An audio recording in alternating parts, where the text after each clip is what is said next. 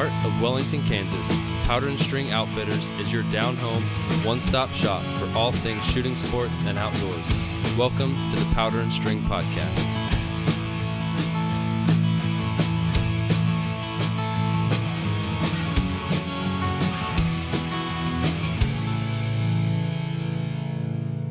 Welcome, everybody, back to the Powder and String podcast. I'm your host, Kip Eder, and I am in the Powder and String studio here in downtown Wellington, Kansas. And I have uh, with me remotely Peter Churchbourne. And Peter, I, it's my pleasure to have you here. I greatly appreciate you coming on. And um, maybe if you want to tell the listeners a little bit about yourself and maybe your background and and uh, where you're at and all that kind of stuff, and then we'll get going. That'd be great. Yeah, thanks for having me. Glad to be here. My name is Peter Churchbourne. I'm currently the director of the Hunters Leadership Forum at the National Rifle Association. Um, we'll get into that and what that's about a little later. But lifetime hunter, grew up. Um, I'm currently at our Fairfax office in Fairfax, Virginia. I grew up not far from here in Arlington, Virginia, but grew up in a hunting family. Kind of came into it the traditional way, um, but uh, just eat up with. Once I finally was able to get out on my own and had a driver's license, it was. Uh, it was it was done. I was done for after that. Um, always chasing chasing something. Um, I worked my first job in this outdoor space with with Ducks Unlimited, and I worked there for almost 18 years. Um, in many positions all around the United States, in Florida for a while, in Colorado for a while. I lived in Seattle for a while, just outside of Portland, Oregon for eight years, and then I finished up my career back here on the East Coast with DU. After that, I got recruited by the National Rifle Association to come over and work in their hunter services department to do more things for hunters. Um, and that evolved into this position that I have now at the Hunters Leadership Forum. So you've been well rounded in the, um, you know, the, the, the, conservation area and, and, you know, with Ducks Unlimited and then on into NRA and, and anything and everything to do with, with the outdoors. Uh, I was I've got a similar, uh, very similar story, if you will. I was kind of the same way. I, you know, grew up in a little town of hundred people. I always joked around in my in my former life when I lived in Arizona and Phoenix. I would tell people that um, I grew up in a town of hundred people, if you count the cats and dogs, and it was three blocks from one side. You know, three blocks one way and three blocks the other way. It was tiny. Um, wouldn't have had it any that's other way. The, that's the best place to grow up. Absolutely, and I had. Uh, same thing. Once I got my license, um, it was all over. I uh, the, my very first hunting dog was a lab um, that I got when I was I think I was 13, so I couldn't drive or anything, and that was the absolute best hunting dog. I mean, dog of a lifetime, and it was it was because I was able to spend so much time with him. And I remember I went to the local grocery store here, and that was when they had all the VCR tapes that you could you know rent and there was a train your video, you know, train your dog hunting video. And so, man, this dog, he was just, his name was Thor and just an absolute awesome dog. And uh, had a couple of other good dogs since then, but that dog should have, you know, he was just a local breeder, just no reason. I think um, I got him, I begged and begged and begged my dad to get me a dog, you know, and, and uh, finally, yeah, I think I got the dog and he was, you know, probably two, I don't know, two, I think he's like two months past you know the, the the, day you're supposed to pick him up. seven I, weeks, right? Yeah, yeah, I can't remember all that. I, it's been so long since I've since I've had a dog and picked a dog out, but he was he was well past you know, and everything said he should have been you know just an absolute disaster. And man, that dog was just amazing.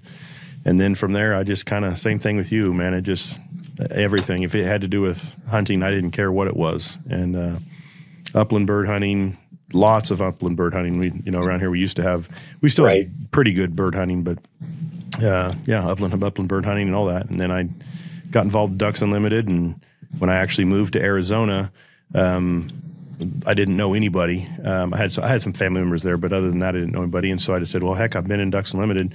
Um, we actually started the Ducks Unlimited chapter for Kansas State University. Um, nice. Me, me, and some of my roommates had had nice. done that. So then I moved out to Arizona and and uh, tied up with the regional director out there at the time. His name was Adam. Uh, his name is Adam Cresswell. And uh, I hired Adam Cresswell. Really? So small world. Yes. Yeah. Yes, that was so. You were you were working there. Adam was he was a great guy. Adam is an Um, amazing dude. I haven't talked to him since I left. He was the uh, was the um like the Player relations. concierge for the hockey team. Yeah. NHL. Yeah. yeah. Yeah. Just an absolute killer guy. And we're about the same age. And so, you know, I just, I went around with him all over the state, setting up chapters and stuff for first year. Oh my god, we probably met at one time. you know, I'm, I'm thinking that we had to have because I was at, I mean, I wouldn't say I was at all of them, but I was at a bunch of them. And because he, I remember when when because usually when I would start somebody, I would go there and stay with them for weeks and get Mhm. them trained up. And Adam lived on his own, and he had Yeah. a nice pad, and he had an extra bedroom. So to save money, I just stayed with him. you know, And you're we just talking, got on the road, and yeah, yeah. you're talking and I'm, you know, I would have never remembered or thought that, but now that you're saying that, I think I do remember that story. So I bet we Yeah. have met before. That's small world. yeah, yeah. Adam was a, he was a really. I understand that he has a concrete company now in Arizona. Really, I, you know, I'm friends with him on. Facebook, and I, I, whatever he's doing, I'm sure he's successful. He's just that type of a guy. He's yeah. he's a, he was just he's just a super super good person, absolutely good guy. was. So yeah, we. Yeah. So I've been heavily involved with Ducks Limited now here with the you know with our studio. Um, I mean, excuse me, with the gun shop. Um, we do a ton of stuff with conservation. We do stuff with uh, Ducks Limited, all of them, NWTF, um, um, as well as Friends of the NRA. Um, so we we help help help them, you know, with their transfers, but also work the events with them and all that Ah, stuff. right. So really, really Good. big Well, in that for sure. Thank you for the help. Yeah, the, they, the, all those organizations do great stuff. DU does phenomenal conservation work. And so, yeah, thanks Yeah. for the help with that. Yeah, yeah. That's. I mean, you know, it's. I, I we we say it all the time on this on this podcast that if you're in the hunting world, I don't care if you're a turkey hunter or if you're an elk hunter or you know sheep hunter, whatever it is that you're into, um, you, you need to be involved and, and as be as involved as you can. Um, just because there's a local event for NWTF and you've never hunted turkeys before doesn't mean you shouldn't go.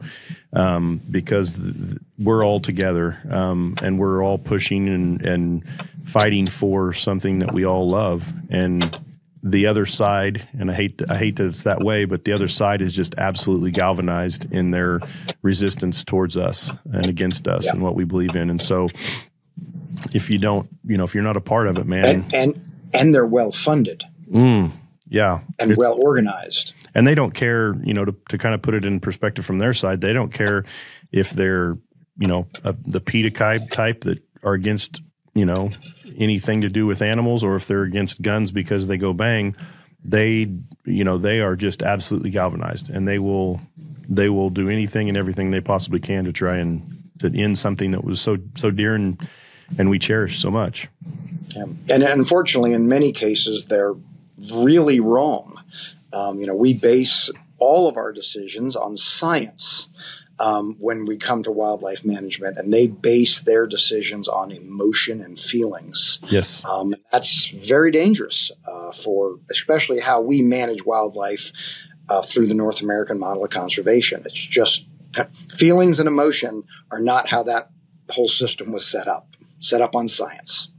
Yeah, and and we we talk about that as well. Is is that if it wasn't, and as you well know, if it wasn't for the hunter, there wouldn't be nearly the amount of animals that we have today. Absolutely not.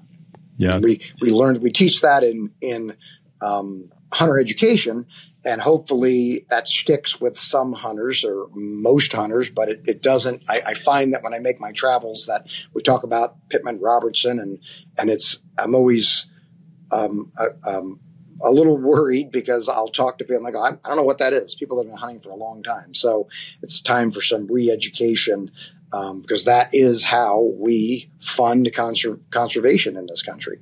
Um, there was a lot more done before modern day conservation to set things right after the market hunting days. exactly. It's important that we make the distinction between market hunting and regulated hunting that we have in the modern day.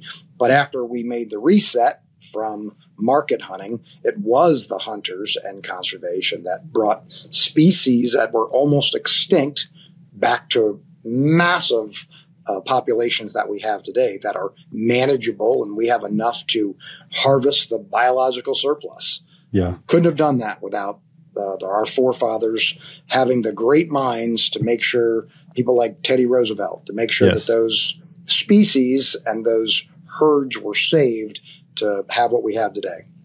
Yeah.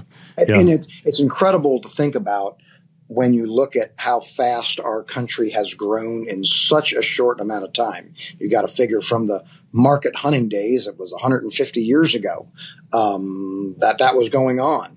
Um, and where we've come, especially with our population. You know, when I was in high school, I think we had something like 200 million people living in the United States.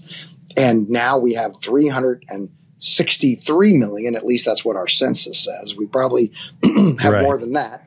Um, but that is almost doubling our population in the time. And we've still managed of all the land that we've gobbled up, all the habitat we've destroyed, we've still managed to maintain those healthy wildlife populations. That says something. Not healthy, but or managed, but grown. Yeah, growing. Yeah, I mean, exactly.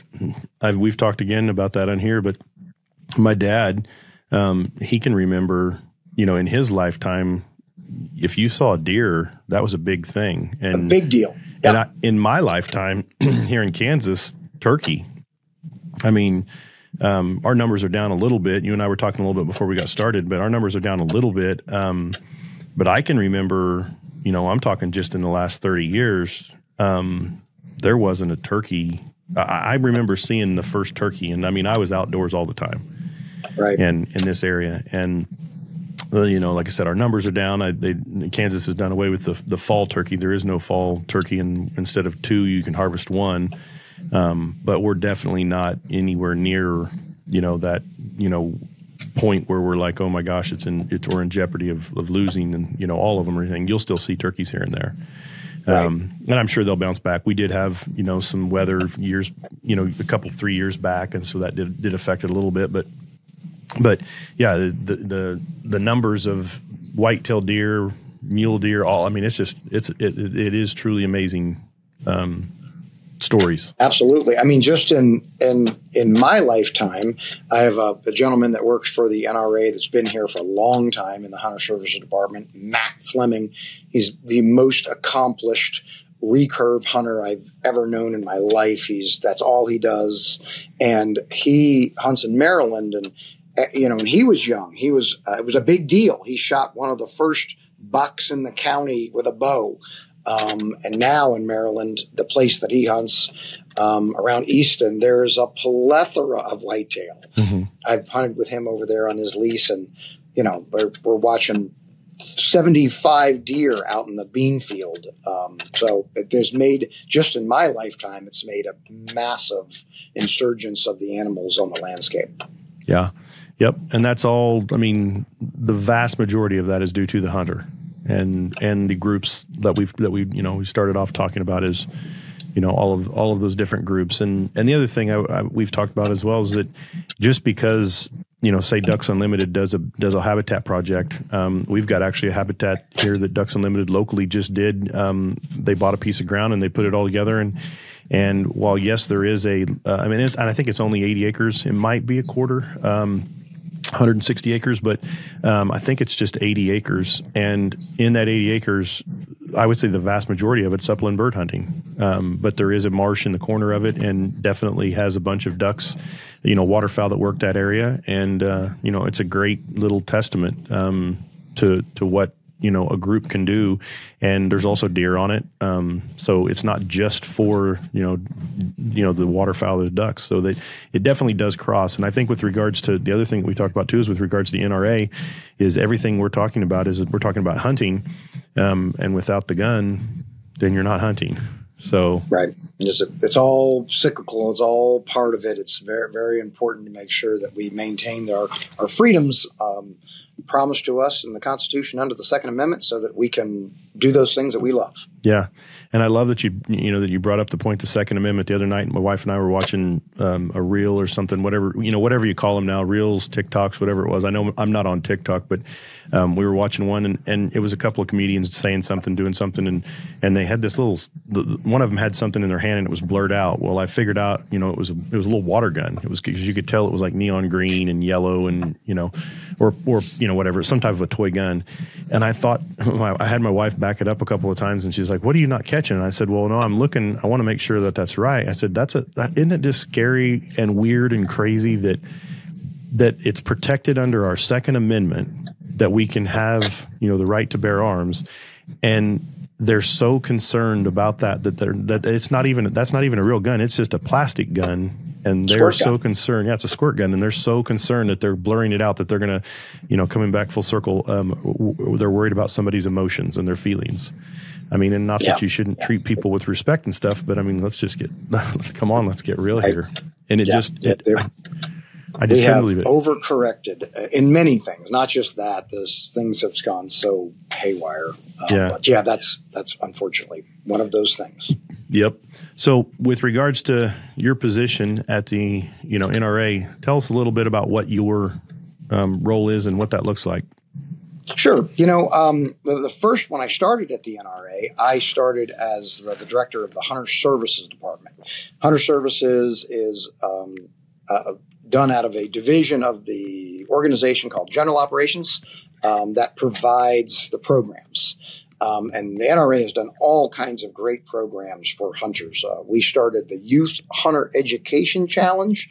Probably some of your audience has been through it. Almost like 1.4 million kids has been through a YHEC called YHEC Youth Hunter Education Challenge. And it is a day's activity uh, where it's like advanced hunter education, where the the kids learn more about orienteering, muzzle loading, archery, uh, rifle shooting, uh, game identification, tracks identification, and then depending on the level how advanced the YHEC is, it can be a competition or it can just be a educational day, um, exercising those skills and learning more of them. Uh, we also are the founders of hunter education in the United States. Um, in 1949, the NRA developed the first hunter safety program, a curriculum ever done. There was it wasn't us advancing someone else's; it was the first hunter safety program ever done, and it was that um, educational curriculum that was used in the United States until 1973, uh, about somewhere here. Hold on, I'm, I've got an original. This is actually I, I bought this on. Where's my camera? I bought this on um, uh, somewhere on the internet. This yeah. is an original old hunter education card that the NRA used to issue. So if you got your what? hunter education before 1973, it's most likely that you have a card that looks just like this. It's got your promises on the back and your name on the front. I carry that with me. Um, so we developed, so we, we probably um, certified millions of people in that time to teach hunter education. Now, the, the state agencies would utilize and adopt our program. And then in the mid 70s when Pittman and Robertson dollars, there was a modification to it that allowed for pistols to take uh, attacks on pistols to be added to Pittman Robertson. At that time, there was then funds allocated for the state agencies to start a hunter education department because there wasn't prior to that. PR dollars didn't pay for that. So after 73 to 75, we basically turned over our records to the agencies and then they started to teach the hunter education themselves and certifying people themselves. Fast forward to 2015, we were, it's when I got hired at the NRA, we were looking to do more for the American hunter. And um, sitting in this same conference room, uh, we were talking about what we should do, and we had a new guy working here that's like, I've never hunted before. I, I want to hunt. I said, Well, I'll take you hunting. And we said, Well, first you got to get your hunter education. So we looked it up on the DNR website in Virginia, and there was no in person class um, that he could take in the next three months that was more than eight hours from us. So, and this was like September, and I was going to kind of take him hunting in November. So he was like, Well, that's not going to work. Well, they offered a online course by a vendor. And I said, well, that's your only option. You got to take that. It was like twenty nine ninety nine. So he started to take it during you know work hours because I wanted to see what it was all about. Right. So I was looking over his shoulder while he was taking it, and I was amazed at how poor the course was. Um, and at that time, at the NRA, we were looking to advance some of our online trainings for other courses that we do. We have a shotgun coaches course, we have a basics of pistol course, we have a range development course, an RSO course, and we were looking to unify those under one new learning management system. So we were investigating opportunities in the world. So we said, why don't we build a new online hunter education course? So when we finally decided on the learning management system, it's a company out in Salt Lake City called Alencom, who has a very robust, modern, new, interactive, tileized format in their learning management system. We ended up making an agreement with them and buying their learning management system. And we developed a, a fully free, fully interactive, fun online hunter education course. So that conversation with that one person at the NRA was like, wait a minute, we started hunter education. We can do this better and we can give it away for free because we had funds within our foundation and that's what it was there for. Well, we ended up spending a lot um, to develop to develop this awesome course, and it's available to take at www.nrahe.org. So NRAHE for huntereducation.org. Currently, right now, 15 states have it adopted to allow it to be taught in their state. Um, some states will certify out of state residents, so you just got to go look at some of those states. I don't want to be advertising that that can happen, but it can happen. You just got to go look down through the system and find which one that is. But currently, we have registered, we have certified almost two, uh, 250,000 students for free, which if they would have paid for that, would have been a lot of money out of their pocket. And we also have the state wildlife agency match. So how Pittman and Robertson is given to back to the agencies, there has to be the state agency has to come up with a match amount first. They have to come up with the first dollar, and then Pittman and Robertson matches the next three dollars. That works for their hunter education allotment, but also their wildlife management allotment. And most of those matches come from hunting license dollars. But in the hunter education world, most of that money prior to probably 15 years ago came from a in-kind donation. That's what the statute says. In-kind donation. Most hunter education in the United States before online hunter education came about was taught by a volunteer. Probably most people listening who took hunter education were not um, uh, young, didn't take it online, took it from a instructor in course. That person most likely was a volunteer. Well, the U.S. Fish and Wildlife Service has a big actuarial that decides how much that hour is worth. They roll up all those hours and it comes up with a dollar amount, and then they submit that with their their federal aid coordinators and the state wildlife agencies submit that through a process, and that ends up being real money back to the states for them to do more hunter education or wildlife management we looked at that and we said, wait a minute, there's no reason why our free course shouldn't also uh, be applied in the same manner. So we went down to interiors several times and talked to their lawyers and talked to their people. And sure enough, they said, we agree.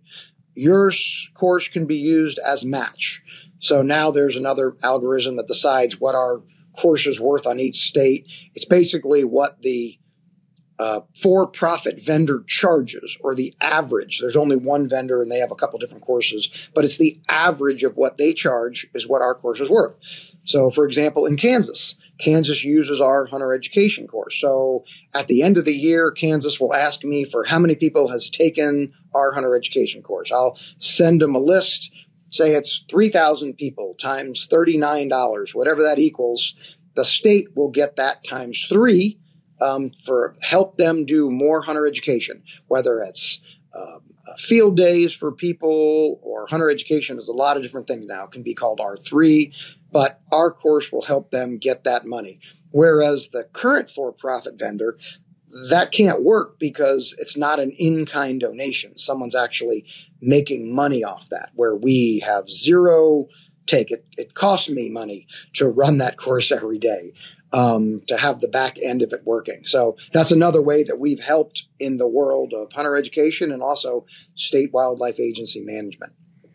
Um, we, there's a pile of other things the NRA does in the background that no one knows about on a daily basis, helping hunters, being advocates for uh, public land shooting, advocates for at ranges, looking at different things that may come up on ballot initiatives and helping guide in certain directions. Our ILA people do that. I'm not a lobbyist. I can't touch that. But we have a whole team of people that help with those type of things um, on a daily basis.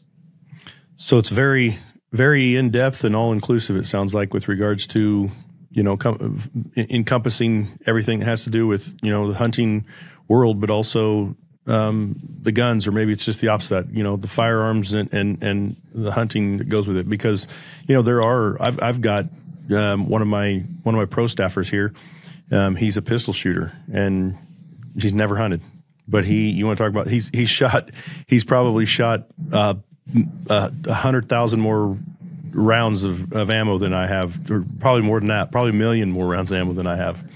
Well, well, you know, then your friend needs to be thanked because um, he is just as much a funder of conservation as you, yes, or me. Mm-hmm. Um, maybe more because he's buying so much ammunition. You know, Pittman Robertson is funded from ammunition and firearms sales. It doesn't say hunting ammunition. Yeah, maybe maybe you hunting. should. Obviously, you're more, more, educated. I know what the, the act is, but I know just yeah. enough to to to say something that would probably be a little bit on. Maybe tell our listeners a little bit about it because. Um, there's a lot of people that are in, you know, that that, that are definitely two A advocates that are two A, um, you know, they own firearms, they hunt, but they they don't really completely understand, or maybe maybe never even heard of what Pittman Roberts is. Maybe tell a little bit about what that is.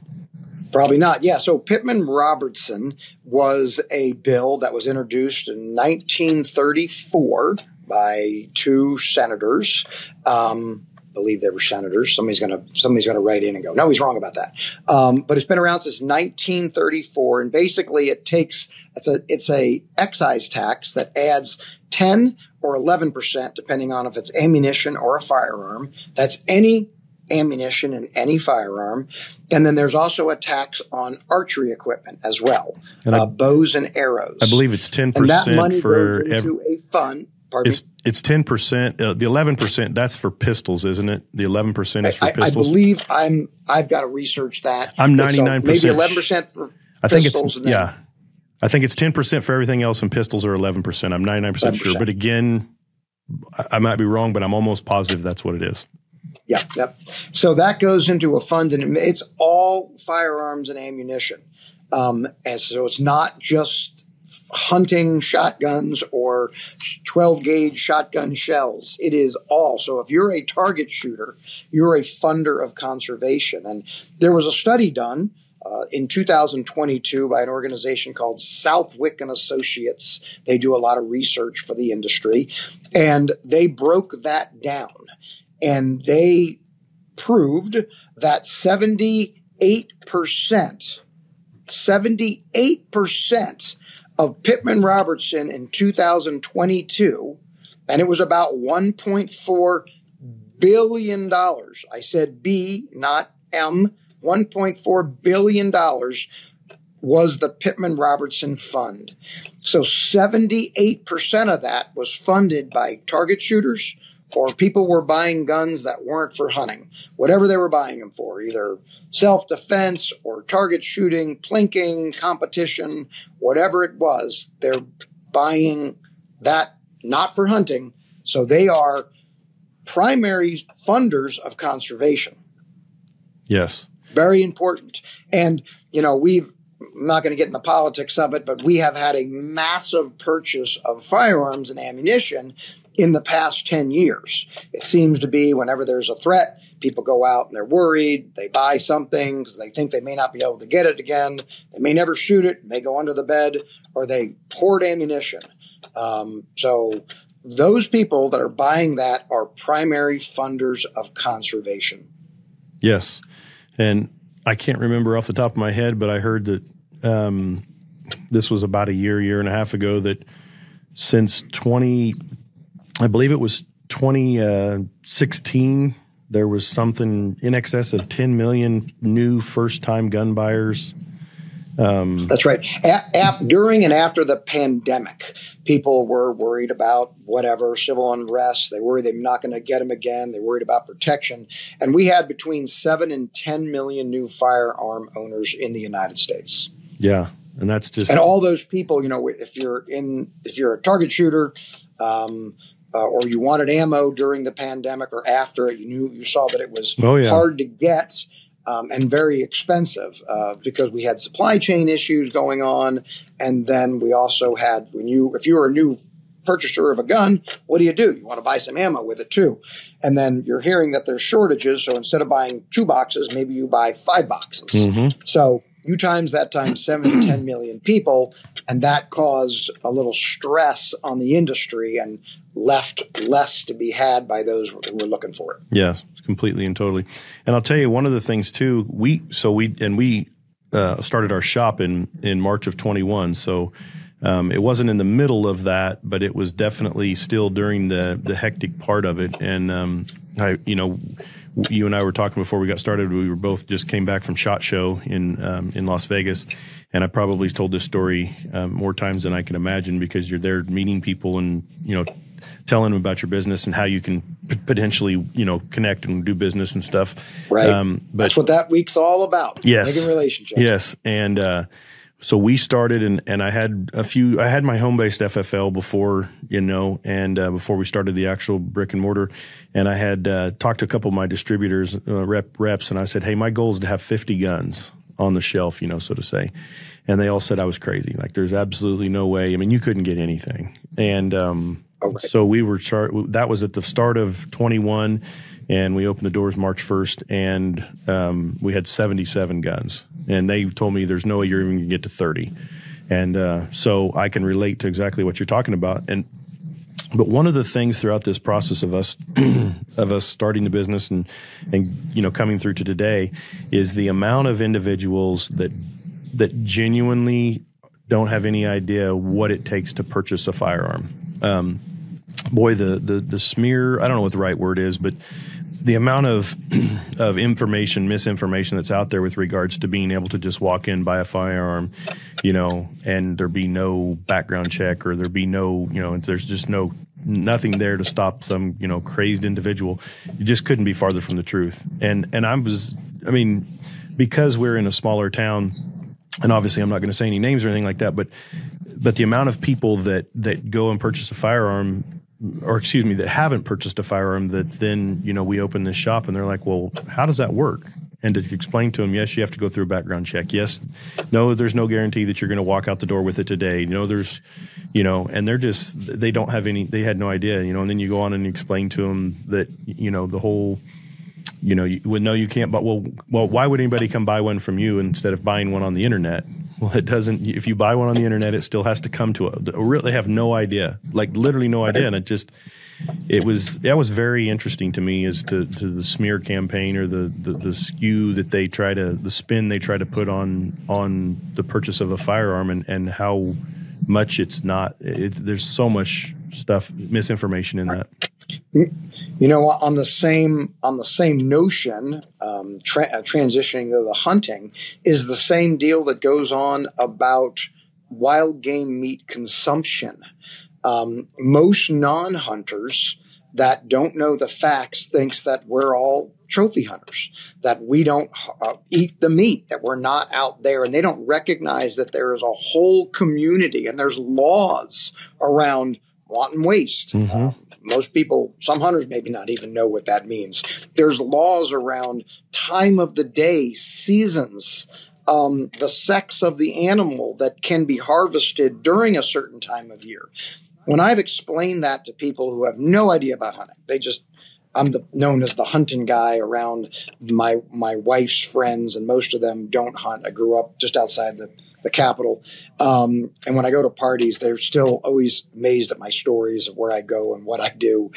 And when I talked about, oh, well, you know, I, I went and going to blah, blah, blah in October because the season's only, what? Yeah, I, the season's only got 30 days to get it done in this certain state. What? You can't, if I want to go out there in July and do it, no, there's laws of it. Well, why? And you explain because there's science behind it. They have no idea. Yeah. Um, and and that gets me i'll get me that gets us to the point of talking about what some of the great groundbreaking research that the NRA Hunters Leadership Forum did in 2015 about American attitudes towards hunting and the animal rights movement. That study has been done for many, many, many years um, by an organization called Responsive Management. They're another one like Southwick that does a lot of research for the industry. Um, the NRA, under the guise of the Hunters Leadership Forum, uh, uh, hired them to do a big study on American attitudes towards hunting and the animal rights movement, where they went out and they had focus groups and they talked to non hunters. We had in every geographical region of the United States, we had a focus group. And in those focus groups, we made sure that we had every ethnicity, race, creed, color, age group, so that we could get the concept of what these people were thinking. And they were all non hunting adults. And we learned so much information. We have volumes of information about what we learned. And that, of course, any good research project spawns more research. So we did another follow up uh, internet 18,000 person research to quantify some of the questions that we had. And we came out with a lot of great information that we wanted to get out to the world. So we ended up writing a book called How to Talk About Hunting. It was a 200 page research resource book, not unbelievably thrilling reading for the average person. But for someone who works in this industry or either works for the U.S. Fish and Wildlife Service or a wildlife agency or a manufacturer that makes a product, um, and some hunters that really want to understand what the non hunter is thinking, well, we found it out in that research. And the three biggest things that we learned that how non hunters view us um, overall, we found out that 70 at the time, 78% of them supported us when given the facts. Um, and those main three things that that once they learned these were true. So when we started some of these focus groups, we didn't have the 78% on everybody.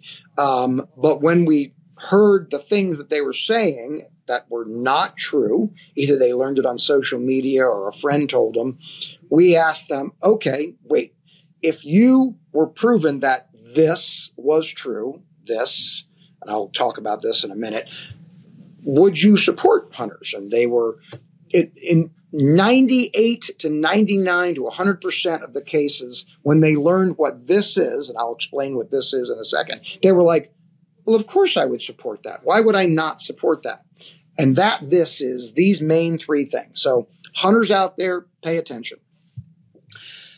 The number one, the number, the third thing was the economy. When they learned how much money hunters spent in the rural economy, keeping rural America alive during the hunting seasons and in fuel and hotel rooms and um, uh, hunting licenses and hunting licenses a whole nother subset what i what i refer to as economy so i'll break that out that is basically once they were able to understand that hunters funded state wildlife agencies.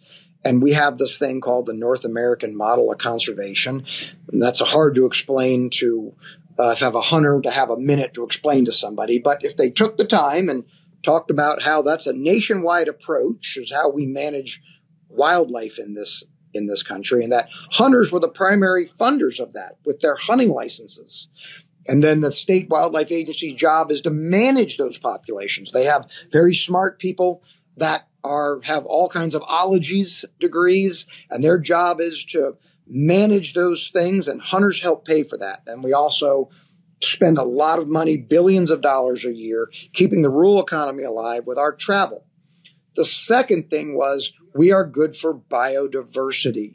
So we help the state game fish agencies manage wildlife pos- populations. Their job is to manage wildlife populations. So in many places in the United States, somebody is going to have to manage these populations um, to keep them healthy. Hunters actually pay to get that done. And when they learn that, they go, of course, you know, we have a, a, a problem not too far from here, probably 20 miles out that window in Maryland, where they have a situation where their parks are overrun with uh, white-tailed deer. Well, they have a program that in about a month out of the year, the law enforcement come in and they have bait stations and they harvest those deer at night out of the eyes of most of the population to, to maintain biodiversity within those parks. Otherwise, the the white-tailed deer would get out of control and everyone would be running into them in their cars. They would get to a point where the population would be in starvation level or they would get disease. So someone's got to manage that to keep what's called the uh, they have to harvest the biological surplus. Over there, they're choosing to use the police to do that. In most states, they use hunters to do that. So when you explain that to people, and we pay money, um, we don't get paid to do it, they're overwhelmingly supportive. Why wouldn't I support that? Of course, they would support that. And then the number one is the food aspect of it. When they actually understand that we eat the majority of the meat that we harvest and use it to feed those less fortunate, they are 99.9% likely to support our activities.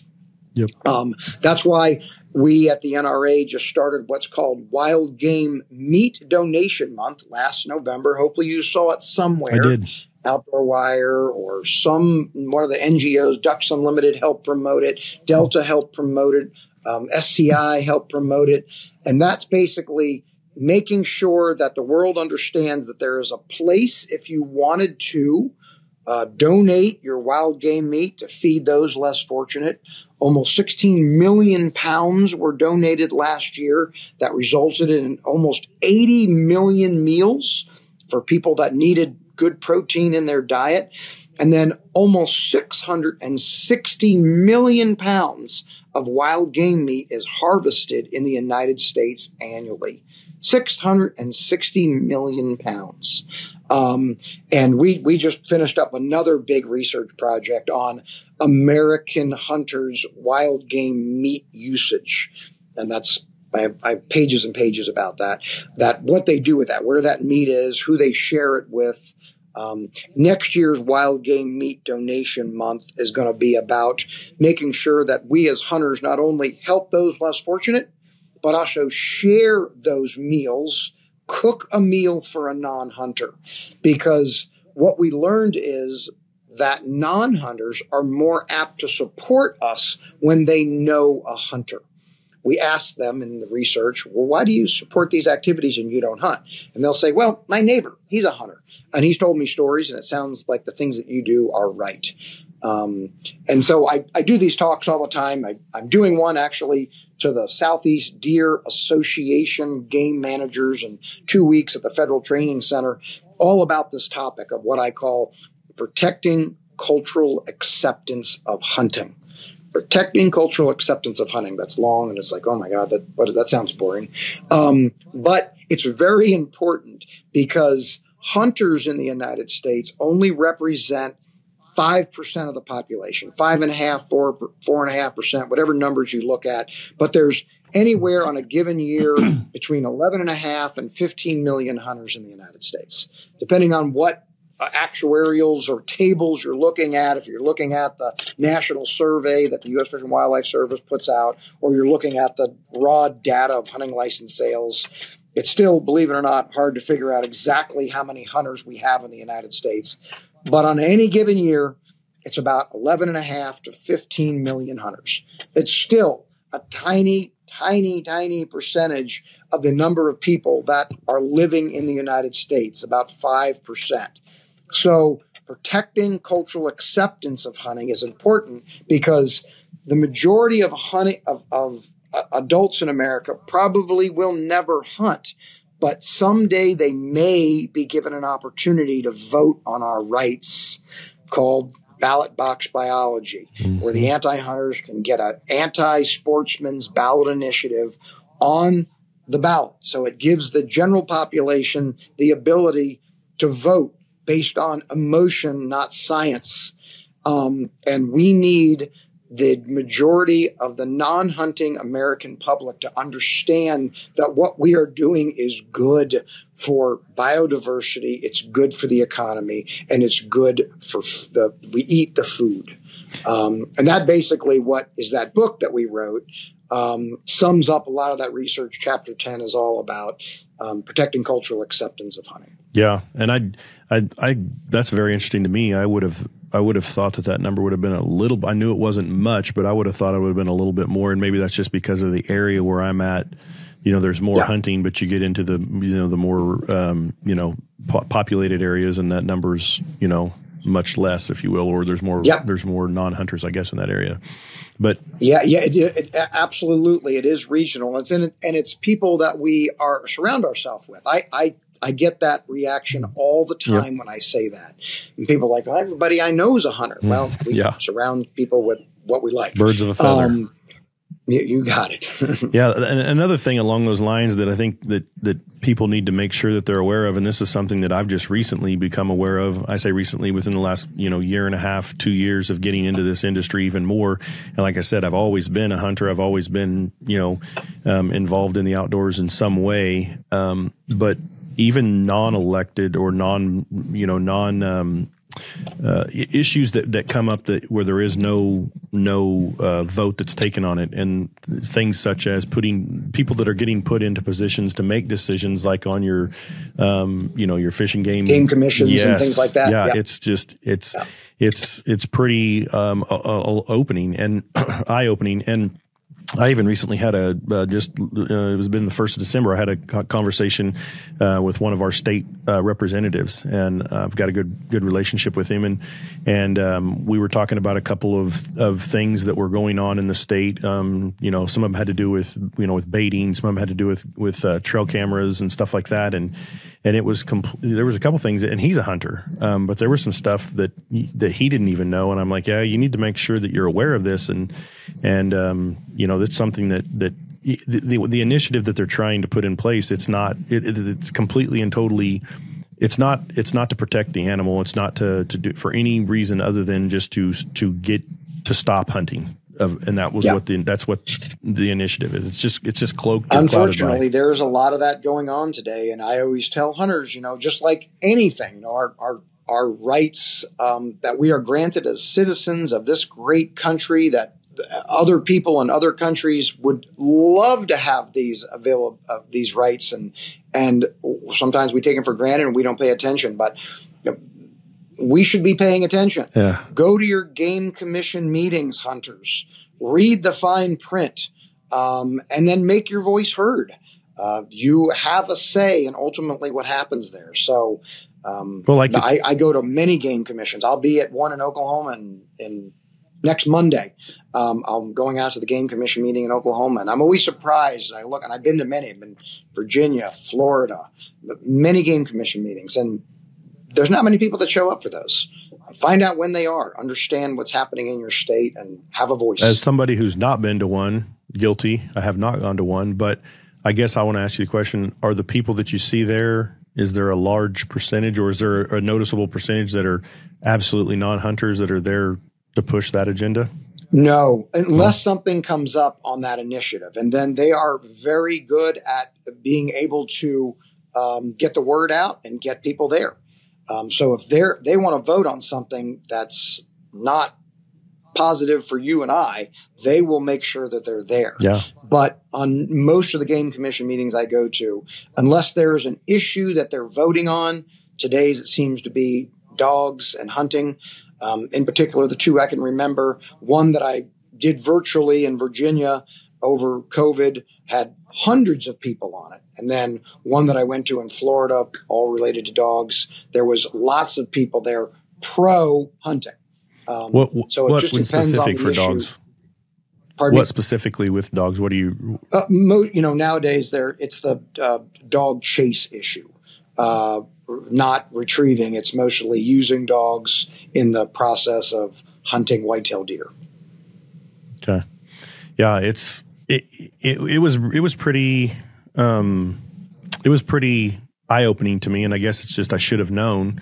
But whenever you know I'm talking to this state representative, and and I brought up you know the the uh, trail camera and that there's some western states where Right. you know they've just I think it was Utah that completely banned them. Um, Arizona, was it Arizona? Arizona, and maybe Utah may have done the same thing. I think Utah is. I think Utah. I knew. I knew Arizona as well, but I'm almost positive Utah, and I think. I think Nevada and Idaho both have something that's coming down, or they've talked about, or it just Right. barely didn't. But you know, when I explained that to to him, um, he wasn't even aware that that had happened out there. And I said, "Yeah, there's Right. a push for it." And and you know, I mean, I just because you've got pictures of deer doesn't doesn't mean that you still ha- you, you still have to go out. You still have to put in the time. You still have to put in the effort. You still have to. Yep. I mean, it doesn't. Yep. It, it doesn't guarantee you that you're going to go out and just be able to, you know, kill something. It's it's Yeah. it's and some of those, you know, the, and the, I looked into that because some of that was getting a lot of bad press along the way. And I'm not here to uh, give my opinion on either one, but I know in some of those states, um, there was an issue with pressure uh, on public land. There was so many people going out. You know, you got a watering hole and it's got 18 trail cameras on it. Mhm. Um, and then there is uh, a, somebody who is a rifle hunter who is at, um, w- wants to only rifle hunt. So they're putting their cameras out during bow season, and the bow hunters.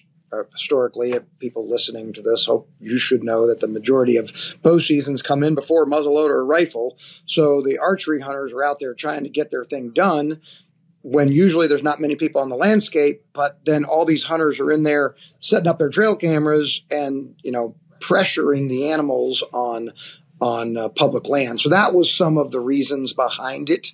It wasn't all about fair chase. It was also about just people on the landscape disturbing the you know the animals. no sportsmanship. and Not. Yeah, no sportsmanship, and you know the to hand it to the guys that were rifle hunters they didn't know. They're just, you know, a month before the season, they want to see what's going on out there, so they go put their camera up. Mhm. Um, and that, that's why we have wildlife agencies, so they can help that. You know, they're using science to monitor the animals to see what they're doing. If all of a sudden they're disappearing or being, you know, we in, or we're spoiled, you and I in Kansas is mostly probably private land that we Yeah, hunt. we don't In have. Virginia, I'm hunting all private land. Um, we're spoiled. Um, in Virginia, I get a plethora of whitetail tags. I think I can shoot two doe a day for almost 70 days or something. I don't, but I could. Um, whereas some people only get one tag um, in in states, and they may only get that tag once every three years. Mhm. So it's a big deal, and so you know, the pressure on the animals is a legit concern in some of these places. You know, you look at the shed hunting. When I was young, we go out and try to find sheds, and it wasn't a thing. Now it's a thing. Oh, it's a big and deal. some states you have to have a license to shed hunt. yeah. And I know Utah has cut down shed hunting several times just because of the pressure on the animals. You get a hard winter, they're they're they got to get food fast as soon as things start turning green. And their bedding areas is where you're going to find those sheds. And if everyone's tromping through their bedding areas, they got no time to rest. Mhm. So that puts stress on the animals and it leaves you with a less uh, healthy, Healthy. herd. Um, and that's all part of us managing, being good stewards of the land and managing game. And that's why we have to trust in our wildlife agencies to make the right decisions to make sure that we have healthy game populations. Yeah, that's one thing that um, I mean. It is. I guess it's twofold. It goes. You, you look at it either way. Um, you know, the hunting landscape in Kansas has has changed. You know, drastically since I started. Um, I don't remember what year it was, but I know it was um, sometime in the late '90s um, or early 2000s is when they started allowing out of state hunting. And but before that, I mean, I remember you uh, there was there was there was there was only a few places I could count them on both hands in this county where I couldn't go hunting, and um, I always joke around and say you could have went to these farmers in you know the in the early '90s and said I'll give you two hundred and fifty dollars an acre for all of your bottom ground and they would have been lined up for a mile to sell you all the creeks and you know lowland and everything that was just basically you know yep. trash ground to them. They, there's nothing they could do yep. with them. And yep. now that ground there, if you see a cell come up and it's got a majority of bottom ground timber or anything like that in it, you know it's bringing you know, around here, if you can get something for three thousand dollars an acre, um, that's kind of the average. But if it's got right. a bunch of bottom ground and it's you know river ground or something, it's not unheard of to see it here you know hit six grand. Um, and it's insane. I, I was talking about this at the shot show with somebody who does land sales, and recreational property is almost in some places it's worth more than ag property. It is. Here it is 100%. Um, I we I'm also I have uh, I'm with L2 Realty. Um, I've had my real estate license for a long time. Um, and so it just fit for us. We just recently, my wife and I just recently changed over to them, and uh, it was just a great fit for us because we still had our license, but we were busy with everything else. Um, and so it made sense for us to, to transition over to that. But yes, 100%. If it's got good bottom ground, if it's especially if it's on a river, um, it's the the bottom ground will bring fetch far more than absolutely the, and absolutely the same very similar story when I first started turkey hunt in high school. I had a really good friend of mine, Craig Brooks, taught me how to turkey hunt. My mentor. And a little place down in Virginia on the Rappahannock River.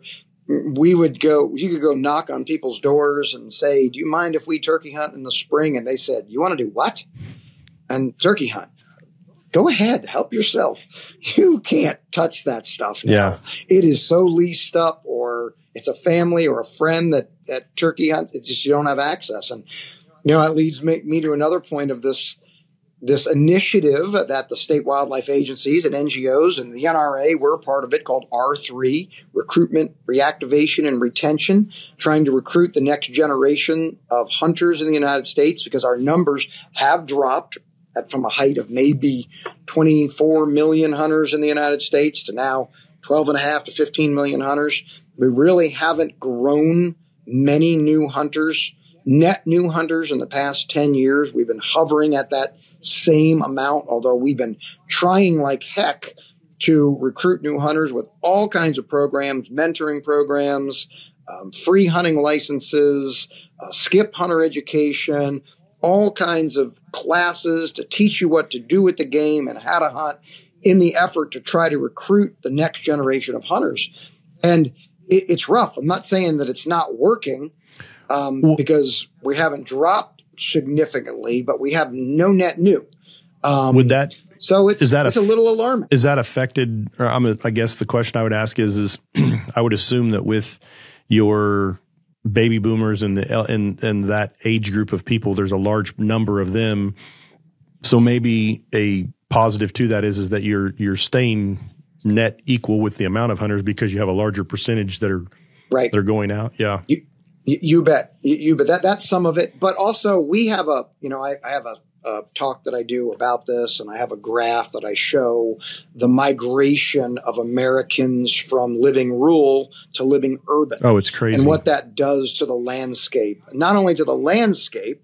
I mean, I'm I'm I'm watching it right here. Out that window right there is Route 66 that goes into Washington, D.C. And right across the street from here is a farm that yeah. was a farm growing up here for forever. Now, this is concrete 90 miles outside of Washington, D.C. Mm-hmm. Growing up, I grew up three miles from the Pentagon. Um, we used to drive just 40 miles out this way and hunt. Now, those opportunities are not there because those farms have been eaten up with shopping center yeah. and homes.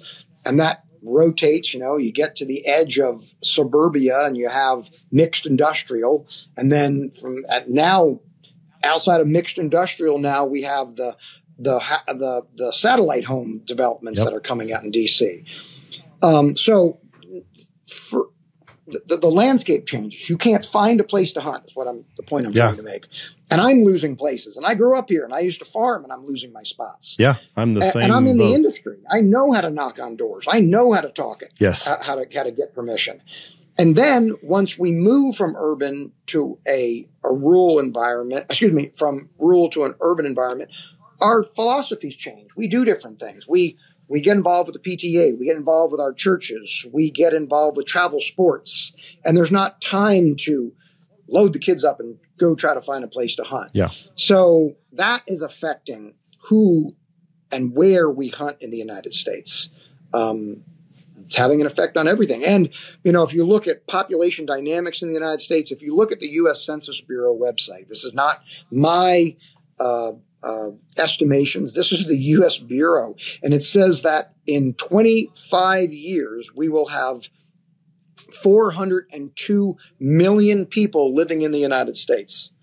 Um, so that's basically another 50 million people. I, I actually think that that 72 million more people in the next 25 years. And if we keep going on the rate of not being able to recruit hunters, if we maintain our level of 15 million, we will only be 2% Mhm. of the United States population in 25 years. 2% of people. That's dangerous. So that's why it's important to make sure that non hunters understand how important we are to the life cycle in this country. Absolutely, 100%. And I can totally relate to what you're just saying. It's the same. I would when I was out at Shot Show, I had I had a, a friend of mine call me and said, "Hey, do you know this guy that has this ground right here?" And you know, and I didn't. I I actually didn't answer the phone, so he sent me a text message, and then I just had to text him back. I was like, "Hey, I'm actually in in Vegas, and you know, so I'm not going to be able to help you." But it's the same thing around here, and I mean, we're just you know, we're I'm the biggest metropolitan area we have is Wichita, and it's you know, I think the I think the whole county is you know less than three quarters of a million in the whole county, so it's nothing like that. But, um, but it is very much so. Um, you know, the hunting opportunities for people that are just getting into it are less and less, and we we run into it quite a bit here. Um, my pro staffers and I and and friends that you know, if we find or hear, um, you know, there's a kid that needs to hunt, absolutely 100%. Let's figure out a way to get him in, um, you know, to the ground and hunt. And because it's just, you know, even I remember when I moved back from Arizona to Kansas in 2011 and I started calling, you know, and I had to talk to these people, you know, continued to talk to these people while, when I when I lived away, but didn't really talk hunting. And when I moved back, and I'm like, hey, I, you know, I'm going to go hunting, and they're like, ah, well, you know, that's leased or whatever. And so I got to a point where I was like, oh, well, I just I just want to take my kids. Then can my kids go? And uh, Right, yeah. I was down to one um, little quarter, little over a quarter section of ground along a creek. And if I was being honest, um, you know, 10 years before that, I would have never even hunted that ground because it was just, it was, it was just not Right. that good. Marginal. Yeah. Yeah. Right. Yeah. And, um, so, you know, then you're like, oh, and then you're, you realize real quick, uh, how, how lucky you are to have that ground. And You bet. And and especially in places in the country where you only get a tag every couple of years, we're we're relying on hunters to take other hunters and and and I can do it. I do. I take a lot of people. I mostly waterfowl hunt, um, and I have some good spots that are not far from this office. And but and they have a great time. Up to up to this year, we had a incredibly horrible waterfowl season this year. It was bad. really, But years past, we've had been very fortunate, very good waterfowl seasons, and they have a great time. And they're like, "Oh my god, I'm going to go do this. I'm going to get my kids into this." And I'm like, I, I, "You will never be able to replicate this success yeah. this close to this place. You can buy a hunt somewhere, maybe in Canada or North Dakota or something, but this has taken a lifetime to get these spots Well, and a lot of money. Yeah, not to mention the equipment. I mean, that's the other Well, thing is is that waterfowl. waterfowl. I mean, I'm I'm I'm a big, obviously a big waterfowl hunter myself too, um, but I'm to a point where you know I just couldn't keep up with all the equipment stuff. So now I I'm that guy that you know piggybacks with somebody else because you know, and obviously I I reciprocate that on the other end, you know, in different ways with regards to to it because right. I'm I've been there and I know that you know the cost associated with all of those you know decoys and and and the leases and stuff like that. So it's just leases, yeah. yeah. It's just uh, very expensive. I, I noticed, uh, I, you know, if I'm if I'm being completely and totally transparent and honest, one of the reasons why I got into this industry here, um, not the only one at all, but but one of the reasons that I looked into it was I started noticing um, I'd had I've done a couple little bit of travels and couple made a couple of trips over to Europe and started noticing that um, if I'm not I'm not independently wealthy and if I don't have the time the, the, type of resources it takes to be able to go out and be able to continue the lifestyle that I so much love and and and want to be a part of to you know I, I do like to waterfowl hunt but I also like to deer hunt I like turkey hunt I like to pheasant hunt and all of those are different for the most part, different types of habitat. And I knew there was no way if I didn't get into this industry in some fashion or way. And yeah, and so that's also part of the reason why I did it. And I've got adult children, and now I've got grandkids. And I'm like, man, if I want, if I want to have that that that experience with my grandkids, this is going to be the only way I can do it is to to, right. to get into it this way. And you uh, bet, yeah, because it, it is very expensive to do. Um, waterfowl, yes, it's it's if you're a nut waterfowl like me, you'll buy everything that comes on the market that I think that'll help you be yeah. successful. Um, we're crazy. Yeah. It's past obsession, um, certifiable. But eh, eh, but just getting into any hunting in general is with, with the gear. There is a good group out there that we have helped here at the NR at the Hunters Leadership Forum NRA. It's called the First Hunt Foundation and they're probably the largest well they are the largest mentoring organization in the united states that you can look them up and find a mentor in your area if you want to get starting and they use the holistic approach of the family. Um, they want to get everybody involved that they possibly can. Um, and then teach them how to get it done and also set them free um, it's not a glorified guide service that takes people over and over again. It teaches them how to be successful to do it on their own. And a lot of their mentees have now become mentors. Um, but there's good that there's good organizations out there that are trying to get that done. Yeah, and for listeners out there that are you know trying, you know that, that you've found yourself, and it's not very hard to find yourself in that position where you're like, well, I want to do it, but how? Don't hesitate right. to don't hesitate to uh, to reach out to you know this into to people in this industry because the people in this industry for the most part are very very open to help and and you know yeah. they they I mean that's that's the experience I, I think I could speak for you and say that very rarely do I want to go out and just hunt by myself, sit there, you know, not only, especially with waterfowl, man, it's a ton of work throwing them decoys out, picking the decoys up, you know, and all that. So it's, it's nice to have that, but it's the camaraderie. It's the experience. We're not out there. We're, we're right. definitely not out there just to shoot something. Right. No, we're out no, there for no. the experience.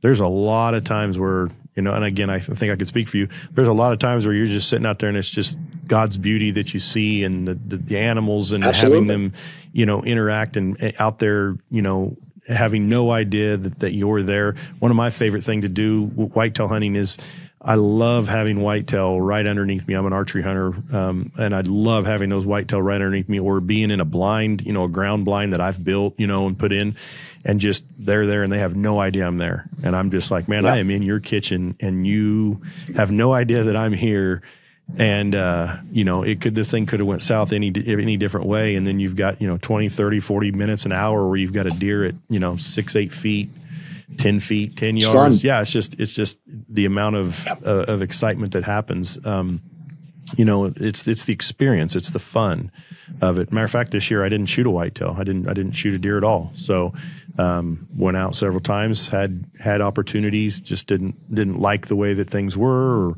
um, you know, I had a, I had one of my target bucks that I think it was like 16 yards, and I screwed that one up.